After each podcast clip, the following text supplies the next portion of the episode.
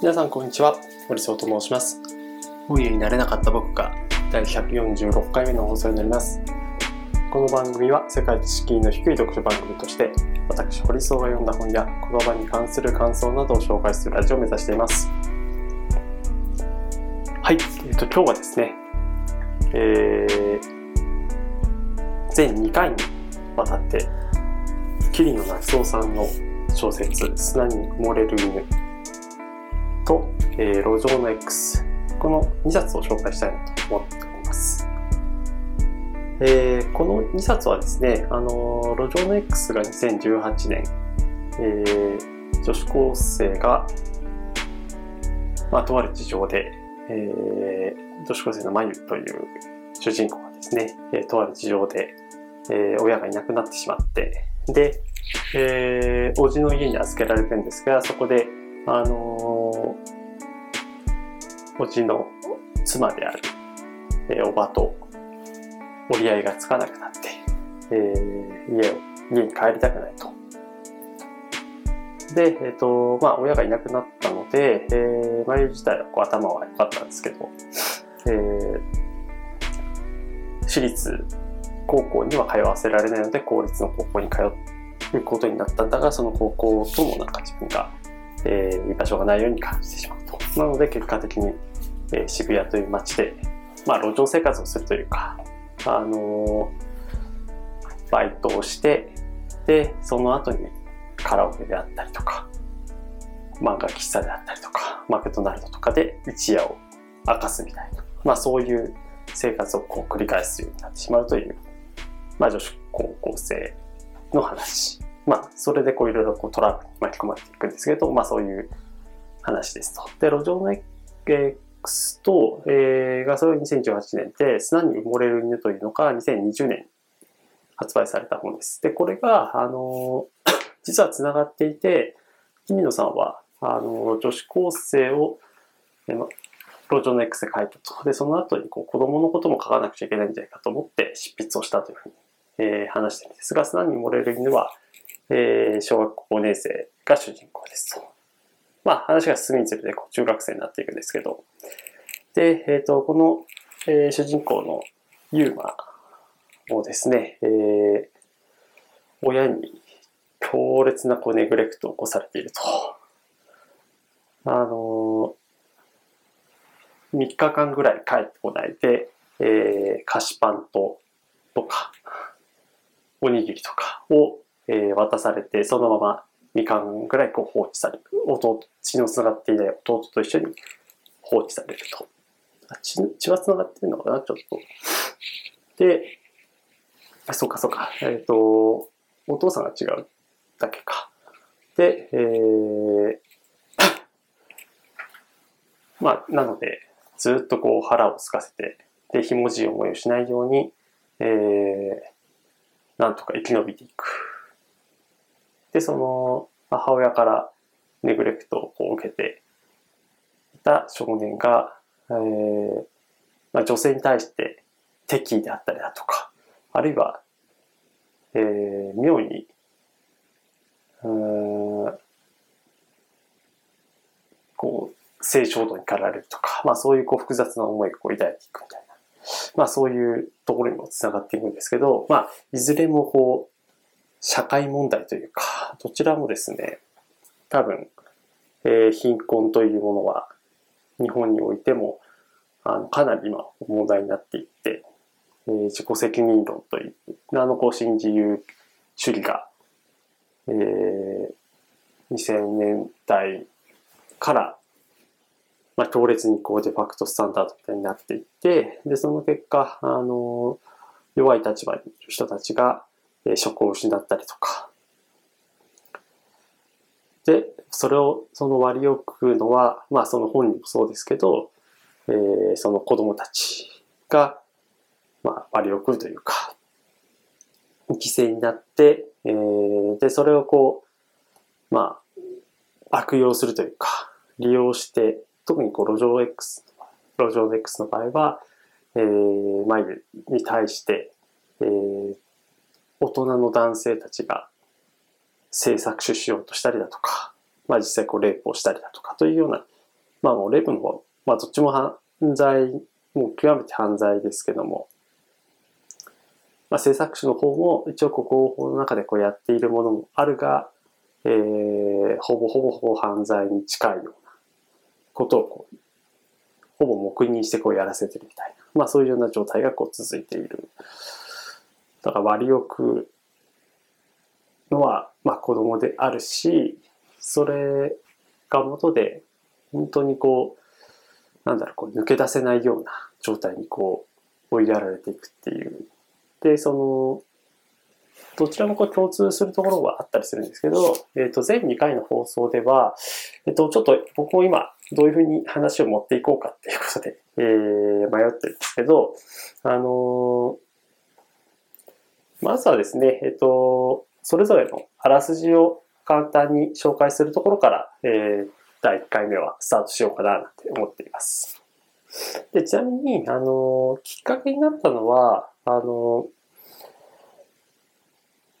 TBS ラジオで放送されている明日のカレッジという、あの、この読書ラジオの中でも武田砂鉄さんの本を何冊か紹介しましたけど、えー、明日のカレッジ金曜日は武田砂鉄さんが MC で、で、えー、ゲストとして、10月か11月に桐野夏夫さんがゲストとして来られたと。で、そこで会話が僕すごく印象的というか、桐野さんの、その、言葉の、まあ、優しさというか、まあ、武田砂鉄さんは、えー、まだ40になってない。僕とそんなに年変わらないです。2つぐらい変わらない。38とか、9とかだったと思うんですけど、で、桐野さんは、えー、まあ、年齢言うのはあれですけど、意外にこう、もう70、7歳超えてるのかな？もうこう、作家の中でこうレジェンドとして、えー、いる存在で、まあ、非常にその、武田さてさん、TBS ラジオ、明日のカレッジの中では、基本的にはこう、あの、弁舌鋭いというか、あの、ご自身の意見であったりだとかっていうのを、まあ、ニュースであったりだとか、え過去政治家が、えー、やってきたことを、すごいこうご自身の引き出しを持って、えー、語っていくみたいなことが多いですけど、えっ、ー、と、まあ、だからこそ、金野さんとのこう対談って、まあ、ちょっと今年の差が離れてることもあって、武田さんのちょっとした、大体はその武田さんとそのゲストの方ってこうフラットな関係でいろいろ話をしてくるんですけど、なんかちょっとあの人生の先輩としてこう相談をしてる、桐野さんにこう相談をしてるみたいななんかそういうニュアンスもあって、それも珍しいなと思ったんですけど、で、そこからこう、桐野さんが、あの、答えていく、その言葉の一つ一つが、まあなんか全部名言じゃないかみたいな ことが結構あったんですよね。なんかそのあたりをちょっと紹介したいなと思うんですけど、例えばですね、えっ、ー、と、そうそう、こうなんか名言すぎて、あの、エヴァーノートメモしちゃったんですけど、恥をかくことっていうことで、えっ、ー、と、まあ、起きていることに関して自分が感じていることを、えー、誤解もあれば考えすぎもある。でもその時感じていることをビビットに書いていきたい。とんでもないことが起きた時にとんでもないことに動揺している自分の気持ちを書きたいと。で、それって、あのー、後でこう恥をかくこともあると。最初の頃は作家になった自分が恥ずかしかった。裸で声が立っているような気がして耐えられなかった。セックス心覚とか恋愛書くにしても恥ずかしいじゃないですか。お前こんな風に考えてるのかと。ね。でも考えながら乗り越えてきたところがどんどんどんどん、えー、鉄面ピンになっていったのかもしれない。自分が考えてること書いて間違えていても仕方がない。それが自分の商売だから。なんか書きたくなっちゃう。今起こってることを。書くことって割と自分の考えをまとめるということじゃないですか。だから、なんかモヤモヤした自分の気持ちを書くことによって、あ、こういうこと書きたかった、書きたかったんだって自分でわかるというか。そういうことの繰り返しなので、今感じてることをそのまま書きたいと思っています。うん。えー、で、小説砂に埋もれる犬のことは完全な孤立の物語、虐待の話、女性差別の話、絆などからこう通底していて、えー、まあ、結局は母親の問題っていうことを言ってるのかな。で、母親に組むことによって父親を美化するような。まあ、まさにもう本当その通りの話なんですけど。そっかそっか、そういうことじゃなくて、えっ、ー、と、金さん、なんかあの、そうそう。面白いのはですね、しつけに関して虐待の話が報じられるとあれはしつけだったと言われる。都合のいい言葉ですねと。えー、家族を保守的に守ろうとするやつはしつけという言葉を使う。国家を愛することにつながっていくのは上に使われている言葉になっている。高橋さん、内さんがインタビューで子供たちをしっかりしつけることが大事だと言っている。具体的に何が言われているかわからない。概念だけ非常に危うい言い方。何でもしつけと言えば済んでしまうこと。愛情がないとほどけないものがたくさんある。愛情はどうやって向けるのか、どうするのか。こうとって難しいもの。実、自分の実の子だって愛することは難しいじゃないですか。子供も反抗するし。一人一人が向き合うようなことだと思いますけどね、と。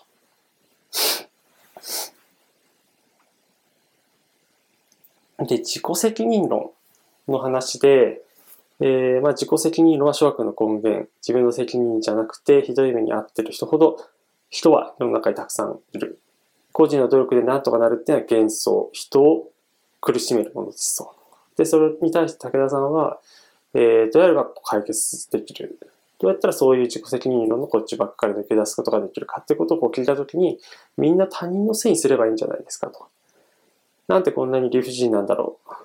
これは自分をこう失業した人だったら自分を雇わない会社のせいだし、経済構造のせいだし、安月給なのはその人のせいではなくて、えー、そういうこうビジネスモデルになっていたり、社会の構図になってたりとか、えー、そういうことに対して、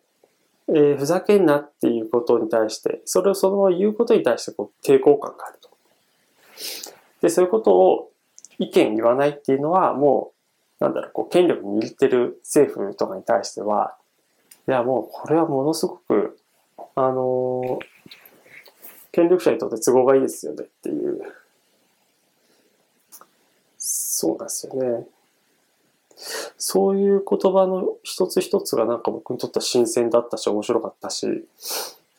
なんかこう、バーッと紹介しちゃいましたけど、えっ、ー、と、多分ラジオ自体はまだアーカイブが YouTube とかに残ってるはずなので、えー、もしよかったら聞いてみていただければなと思っています。で、ちょっと触りも説明しちゃったんですけど、うどん X は、あのー、さっき言った通り、え10代女性が制作者に会うことを描いた話で、えー、とある事情で、まあ、親がいなくなってしまうと。で、その中で、えっ、ー、と、主要の登場人物は主人公のマユと、リオナと、ミトという3人なんですよね。で、彼女らが、まあ、彼女それら、一人一人がそれぞれこう、事情が近くてですね、まあ、マユは比較的、あの、親、実の両親に対しては、あの、愛情をかけて、手順をかけて子育てられた。まあ、ただ、親が、あの、突然いなくなってしまったことに対して混乱してると。で、えー、親の、えー、親戚である、えー、お家の家に行ったら、えー、ひどい目にあったという。まあ、そんな感じの話。だけど、レオの場合は、もともと親がひどいと。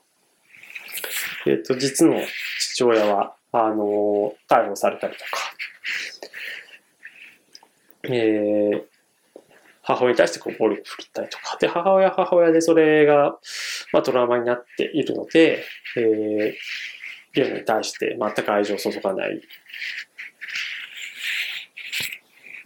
こんな感じで、こう捨ててしまうと。で、水戸は、あの水戸もまあ似たような感じで、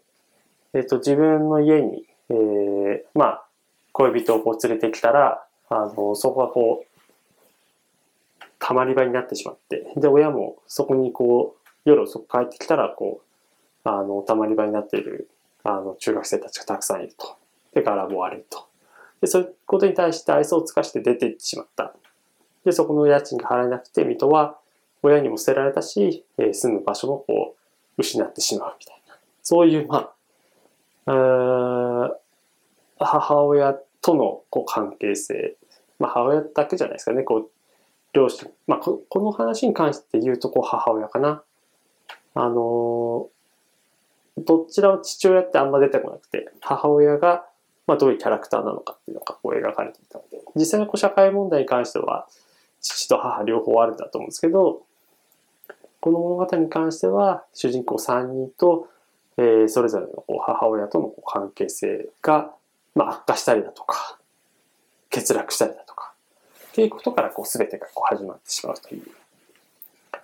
で、えっ、と、で、3人それぞれこう住む家を、えー、なくしてしまうというか、その日暮らしで暮らさざるを得なくなっちゃうという時に、えー、渋谷をこうふらふら歩いていると、えー、なんかこう JK ビジネス、えー、なんだろう、散歩デートみたいなやつか、みたいなのをやスカウトをする人がいたりだとか、えー、個室の部屋で、えー、なんかこう喋りするみたいな。だけど、僕が初めてした裏オプっていうのがあって、えー、裏オプをこう使う、両者合意のもとで使うと、えー、オーラルコミュニケーションさせられたりだとか、えー、場合によっては、えー、セックスに至るみたいなことまでこうされてしまうという。で、それって、なんかまあ、お金が、あのー、レオナは言うんですよね。えー、まあ、お金もらうためにはしょうがないじゃん。ただただ手繋いで歩いてるだけだったら、あの、お金もらえないけど、お金は少ないけど、身入りは少ないけど、そういうこう、ラウプをこうやっていくことによってお金もらえるんじゃん。で、それに対して眉はこう、嫌悪感を抱くわけですけど、その嫌悪感に対して何甘えたこと言ってんだみたいな。だけど、まあ、眉のそういう、すれてないところというか、あの、まあ、眉も、その直、リオナある直前に、あの、騙されて、えレイプをされて、で、傷ついているので、えー、リオナ、リオナそれに対して同情はしてるんだけれども、その眉のこう、まだ純粋さをこう失っていないところに対して、えー、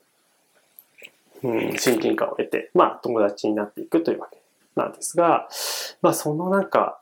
あの、いずれにせよ、母親に捨てられたとか、欠落したことがきっかけで、男性によって、えー、男性というこう加害が現れていくっていうことは、この話の、まあ、最も重要なところかなと思っています。で、ロジョネックス文庫本を読んでるんですけど、えー、二戸夢乃さんという、こう、コラボという、えー、団体を運営している方。コラボっていうのは、あの、10代女子が行き場所をなくした。で、そこの、まあ、居場所をこう作ってあげるような、そういうこう団体で、僕のツイッターとかフォローしていて、こう政治活動とか、まあそういうものに対しても、えー、積極的にこうやられてる方なんですけど、武藤さんが言っているのは、この小説で、えー、眉、リオ、ナミと、それぞれ彼女たちに、まあ、助けたりとか、声をかけているのは全部女性だよっていうことが書かれています。確かに、あのー、眉が、えー、シェアハウスみたいなところに逃げて、えー、ほぼ裸足で逃げていった時に、あそこで靴 安く売ってるよって言ったのは、ベビーカーを引き連れた、あの、若い女性だったりするし、えー、レイプされたこうラーメン屋の店主に対して、本気でこう生き取ってるのは、女性の警察官だしい、それに対して男性っていうのは、ほとんど何も助けることをしないまあ、これは多分、あのかなり意識的に書いてると思うんですね。実際それって、あの後に説明する砂に埋もれる犬にも同じような傾向がありますと。砂に埋もれる犬っていうのは、あの、目方という、えー、コンビニの店長が、えっ、ー、と、まあ、妻と一緒に、えー、経営してるわけなんですけど、目方っていうのがこう、えー、ネグレクトされた少年に、まずはこう気をかけて、えー、声をかけて、あの、廃棄されそうになっているお弁当をこう与えたりとか、あるいはこうよ、実はこう養子にいずれなっていくわけなんですけど、養子として迎えるにあたって、えー、まあ彼だったらいいんじゃないかってことを言うんだけど、一緒にこう暮らしている中でやっぱり違和感を感じている中で、目型本人男性である味方本人がだんだんだんだん違和感がこうどんどん膨らんでいって、こう彼のことが信じられなくなってしまう。だけど、それ、そんな、だからこう信頼関係がだんだんだんだんこう作れなくなっている時に救ったのは目方のパートナーが、私は何があっても、まあ彼のことを信じる。まあ、もうちょっと違和感は彼女もこう感じてはいるんだけれども、時間が必要だっていうことをこう粘り強くで、えー、まあ、最終的にはまあ、ネタバレになってしまうので、こう結論だけは言わないですけど、えー、まあ、和いま、和解したまではいかないけれども、しっかり、えー、自分は気持ちにこう寄り添うというこう描写が最後の方にこう出てくるという。で、えー、少年もそれに対して、まあなんかこう、ちょっと警戒心を解くみたいなシーンがあったんですけど、それもやっぱ女性が、まあこう救済するというかフォローするという。そこは、一貫して一致してるなっていう感じがしたし、桐野さん自身のえー、意図、意図している大きなところかなっていうふうに、僕は感じています。で、なんでこういう書き方がありなのかなって、なんか、今喋りながら思った時に、あの、別に女性とか男性って差があるわけじゃないし、あの、優劣も全くないんだけども、えー、言い方をこうちゃんと気をつけなくちゃいけないんだけど、やっぱりこう、この日本というこう社会の中で女性っていうのはかなりどういう場面でもこう列位にこう立たされてきた存在だったわけですよね。政治家の数とか見ても女性の方が圧倒的に少ないし、今でこそ女性もこう、えー、働くというような、なんだろう、こう、ムードとかが、えー、当たり前になってきたけれども、とある博報堂かな博報堂がなんかこう定点観測みたいなアンケートで取った時に、えー、女性が、あの、女性が管理職でも構わないと思ってるかみたいなご質問の時に、76%が構わ、まあ構わないみたいなと言ってるんですけど、その説問ですよね。まあ定点観測なので、そういう価値観に沿ったアンケートなのかもしれないけど、その説問何なんだよっていうところもあるし、あとは、えっと、確か、女性が働くのを応援するかみたいな、そういう観点の質問の時に50%ぐらいしか、まあ、働いてもいいと思ってないみたいな。で、そんなの男性が決めるわけじゃないよねっていう話なのに、まだまだやっぱり、そういうこう価値観っていうのが根強く残っているっていうのは日本の現状、悲しい現状かなと。そこは、っていう、まあ、前提がある中で、えっと、まあこれはキーさん意図かどうかわからないけれども、女性